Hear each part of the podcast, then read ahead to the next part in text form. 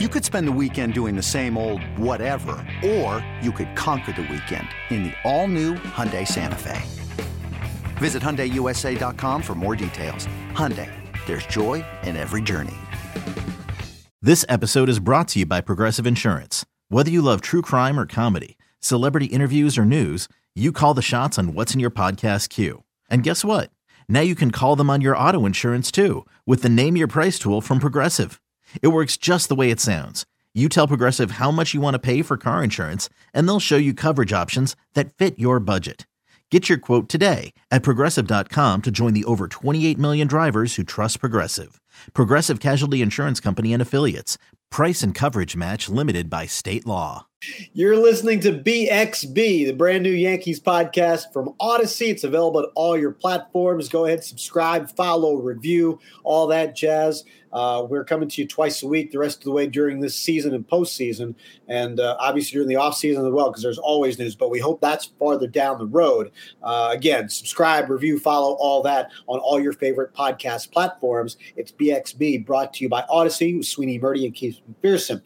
Our guest on this episode is Randy Wilkins. He is the director of The Captain, which we all watched and loved on ESPN this summer. It's streaming on ESPN Plus. As we get ready for the Rays series, uh, Friday night is Derek Jeter Appreciation Night, I guess is the best way to put it, Hall of Fame night because of COVID and the delays and all that stuff and the ceremony. The uh, night to honor Jeter was pushed onto this year's schedule, and Friday night, that's when it happens.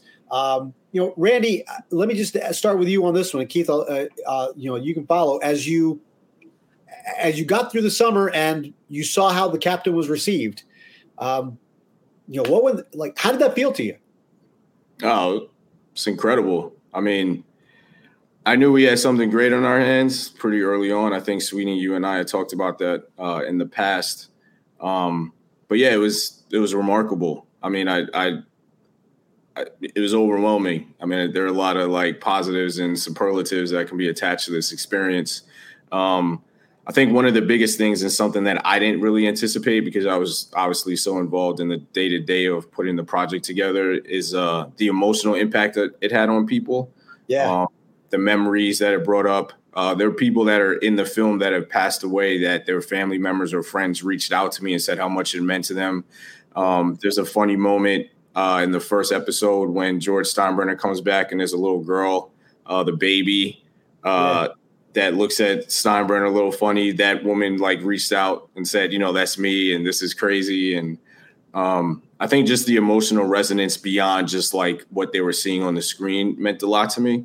Um, yeah, it was overwhelming. I mean, there were fans from other teams that enjoyed it, people that don't watch baseball or not particularly sports fans that were really into it, and we had them hooked. Uh, so it's a great compliment to our work and the amount of uh, dedication we put to telling the best story possible.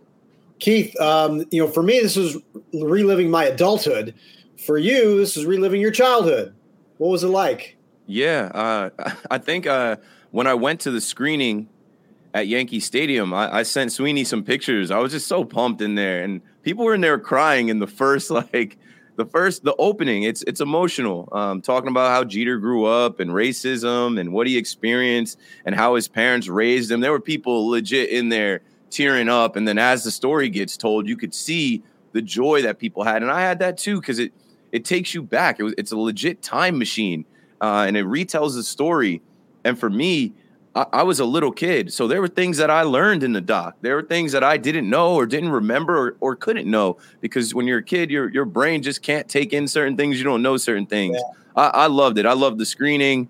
Um, I loved actually watching it all play out. I think they started it around like All Star, and uh, you know, it, it. I knew it was going to be great. I was hyping Randy up um, from from yeah. the first time that I saw that this was a thing on Twitter because we all saw the Last Dance during quarantine with uh, yeah. MJ and the Bulls, and then as soon as Yankees fans heard that we were going to get something retelling the story of Jeter and his five championships and his career and his legacy, uh, I was all over it. So it was. I mean, I didn't know what to expect. I didn't know how it was going to be done, but it was so well done. I loved all the interviews, all of the people that they had. Um, and I loved how we got to see Derek Jeter. You, you, don't ever really get to see Jeter like that. And now he's been on, you know, this whole tour, and it uh, is coming to Yankee Stadium tonight. I'm sure it's going to be packed, and uh, you'll hear the Derek Jeter chants. And man, I really just hope that that energy goes to the team. It doesn't always. If you remember, Oh, remember the night that he got his number retired, man? They, they got smoked. The Astros came here, and right away that game was over. I think Tanaka pitched; it was done. And I'm like, how do you guys watch yeah. this and not feel something? Last year, when when they had his uh, Hall of Fame ceremony on the big screen, like they showed it on the big screen, and they yeah. showed the Yankees on the field watching it. All on the I'm field like, watching it. Yeah. How does that not get you fired up and ready to play? Then they go out and lose. So you know, know, what's funny about the number reti- the number retirement was five years ago in 2017, right? And I think it was part of a doubleheader because the game got rained out the day before. And Jeter has the whole ceremony, and they made him available to us in the interview room after. So, uh, so it's in the first inning of the game. So we all go down and we talk to Jeter, and I come back upstairs. It's like eight nothing or something already. It's like what happened? Like yeah. they smashed Tanaka in the first inning. You know what it made me think about? Because I always look at Jeter and Kobe in like the same light, like similar guys. It made me think about when Kobe came back and they retired his two jerseys, and the Lakers we're losing, and you just see Kobe pick up his daughters and his wife, and they're they're on the sideline exiting before the game is close to being over. Like Kobe's like, I'm out of here. I got better things to do. I got a real, I got an important question for you. I don't think I asked you the last time we talked about this. Um, you know, and it's probably more relevant now that it's been viewed and it's been over. Um, did Derek like it, and was it important for you if, that he did like it? Uh, he loved it. I didn't know how he truly, truly felt until it was over. Um, but yeah, he loved it. And I think the biggest compliment he gave me was thanking me for protecting his story. So I think if you know Derek, you know how much that means to him. Like that, that holds a lot of weight.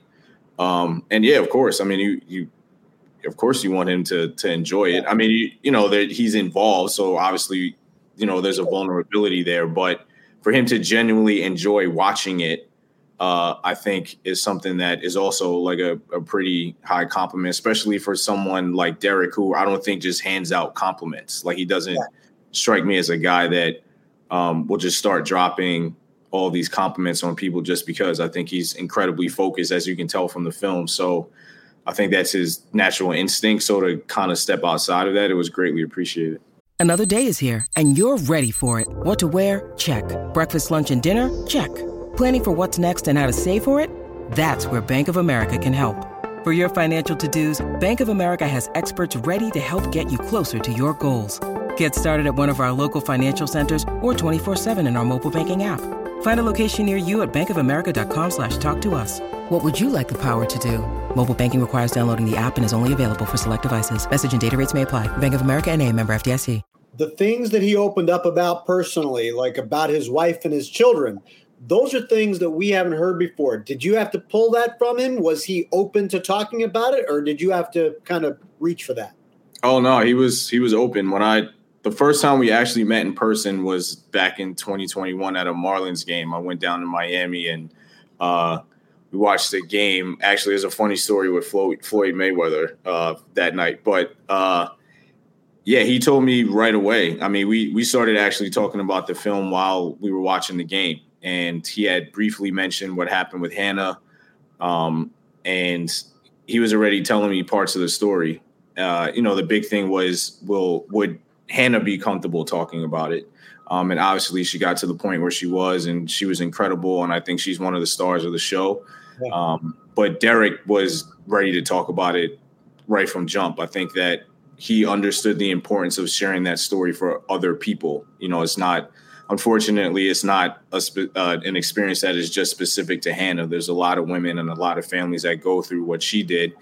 Um, and I think, you know, it was incredible, incredibly strong of both of them to share it because I think part of the reason was to let others know, you know, what what they went through so that they can have a connection and feel like they're that others aren't alone. And especially with everything that was happening with the supreme court and decisions with roe versus wade and all that i think it had a higher importance especially to the women that watched the series. Yeah very much so. And keith i think it's funny like the generations like you know we're talking like we're of two different parts of our lives watching him. And like I've got my kids interested in watching this, and they were, you know, they were just barely born when Derek's career was over. So um, it's it's funny how it's touching all kinds of different things, and the things that you're talking about, like things that you didn't know because it was just a different time in your life. Now you can appreciate those kinds of things. Yeah, and and being on Yankees Twitter, um, you know, I'm 34, so like 96, I think I was in the second or third grade and like that's when I started getting into baseball, started getting into sports in general. But being on Yankees Twitter with some of these younger kids that are 10, 15, um, even 20 years younger than me, yeah. they have no, they don't know any of this. They know of it, but like it was really educational for a lot of these young kids. And I feel like I could tell in between, like as people were watching this, young people were watching this, and then looking at this Yankees team there even was some jealousy. These kids are like, man, I didn't see any championships. I didn't live through any of this. I missed this whole dynasty. Like, hey, blame your parents. Oh like, man, there's some there's some there's some poor 12 year old Yankee fan out there saying, I've never seen my team win a World Series. Uh, How crazy is that? It's interesting. Uh, it's interesting you, you bring that up because uh, in a lot of corners of Yankees Twitter, there's an angst. You know, in every corner.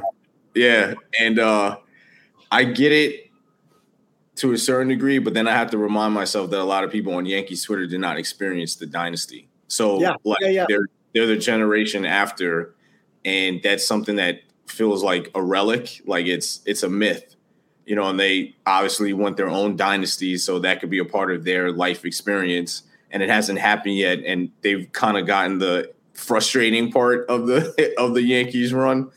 Um, so watching or watching others watch the doc, you know, I think it was interesting in that sense that you know they're they're trying to connect to this thing that was a, a myth to them or like a legend, but then as soon as as Keith said, they go back to their current team, it's not connecting. You know what I mean? So yeah. It was interesting far, to watch. Far that. from it. Yeah.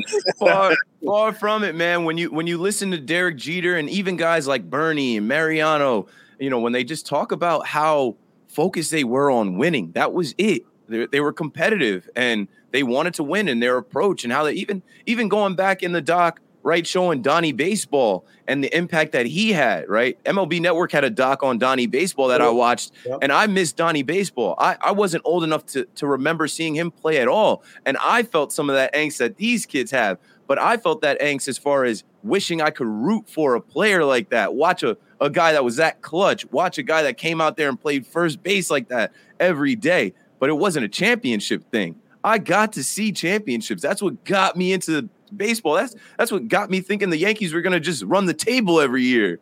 It's so both you, listen, so both of you guys, as Yankee fans, like love the championship era at different times in your life. But I got listen. I've said this plenty of times. and I don't know if it's if I can say it enough. Okay, I think every Yankee fan is making a big mistake if they think the next World Series championship, whenever it is, is followed by two or three more.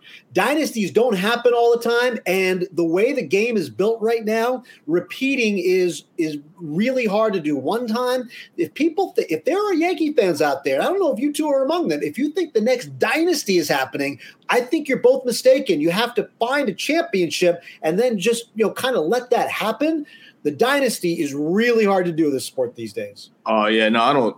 I don't think about dynasties. I, even when I mean, I, I was in high school in '96, so like even when they were winning in 98 99 i think when it got to 2000 it was like okay we're going to win but like i think even with 98 because we had 97 and it was like this this is terrible and you know yep. i don't i don't think people assume that there was a dynasty in the making even in the moment until they won a couple so I think right now it's just win one. Like, please yeah. just win one. Like, get another one, please. You know, like just get to the World Series. Yeah, yeah.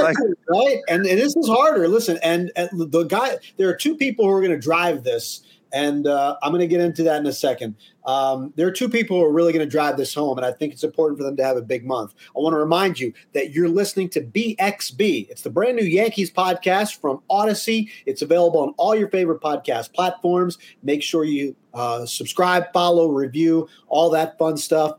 Uh, Keith McPherson, Sweeny Murti. We are the hosts. We're coming to you twice a week uh, during the rest of the season and postseason. And our special guest this week is Randy Wilkins, uh, the director of The Captain And obviously, with Derek Jeter uh, night happening Friday night uh, before the opener of the Rays series, a wonderful time to talk to Randy about that, about Derek, and about his beloved New York Yankees because he is a fan.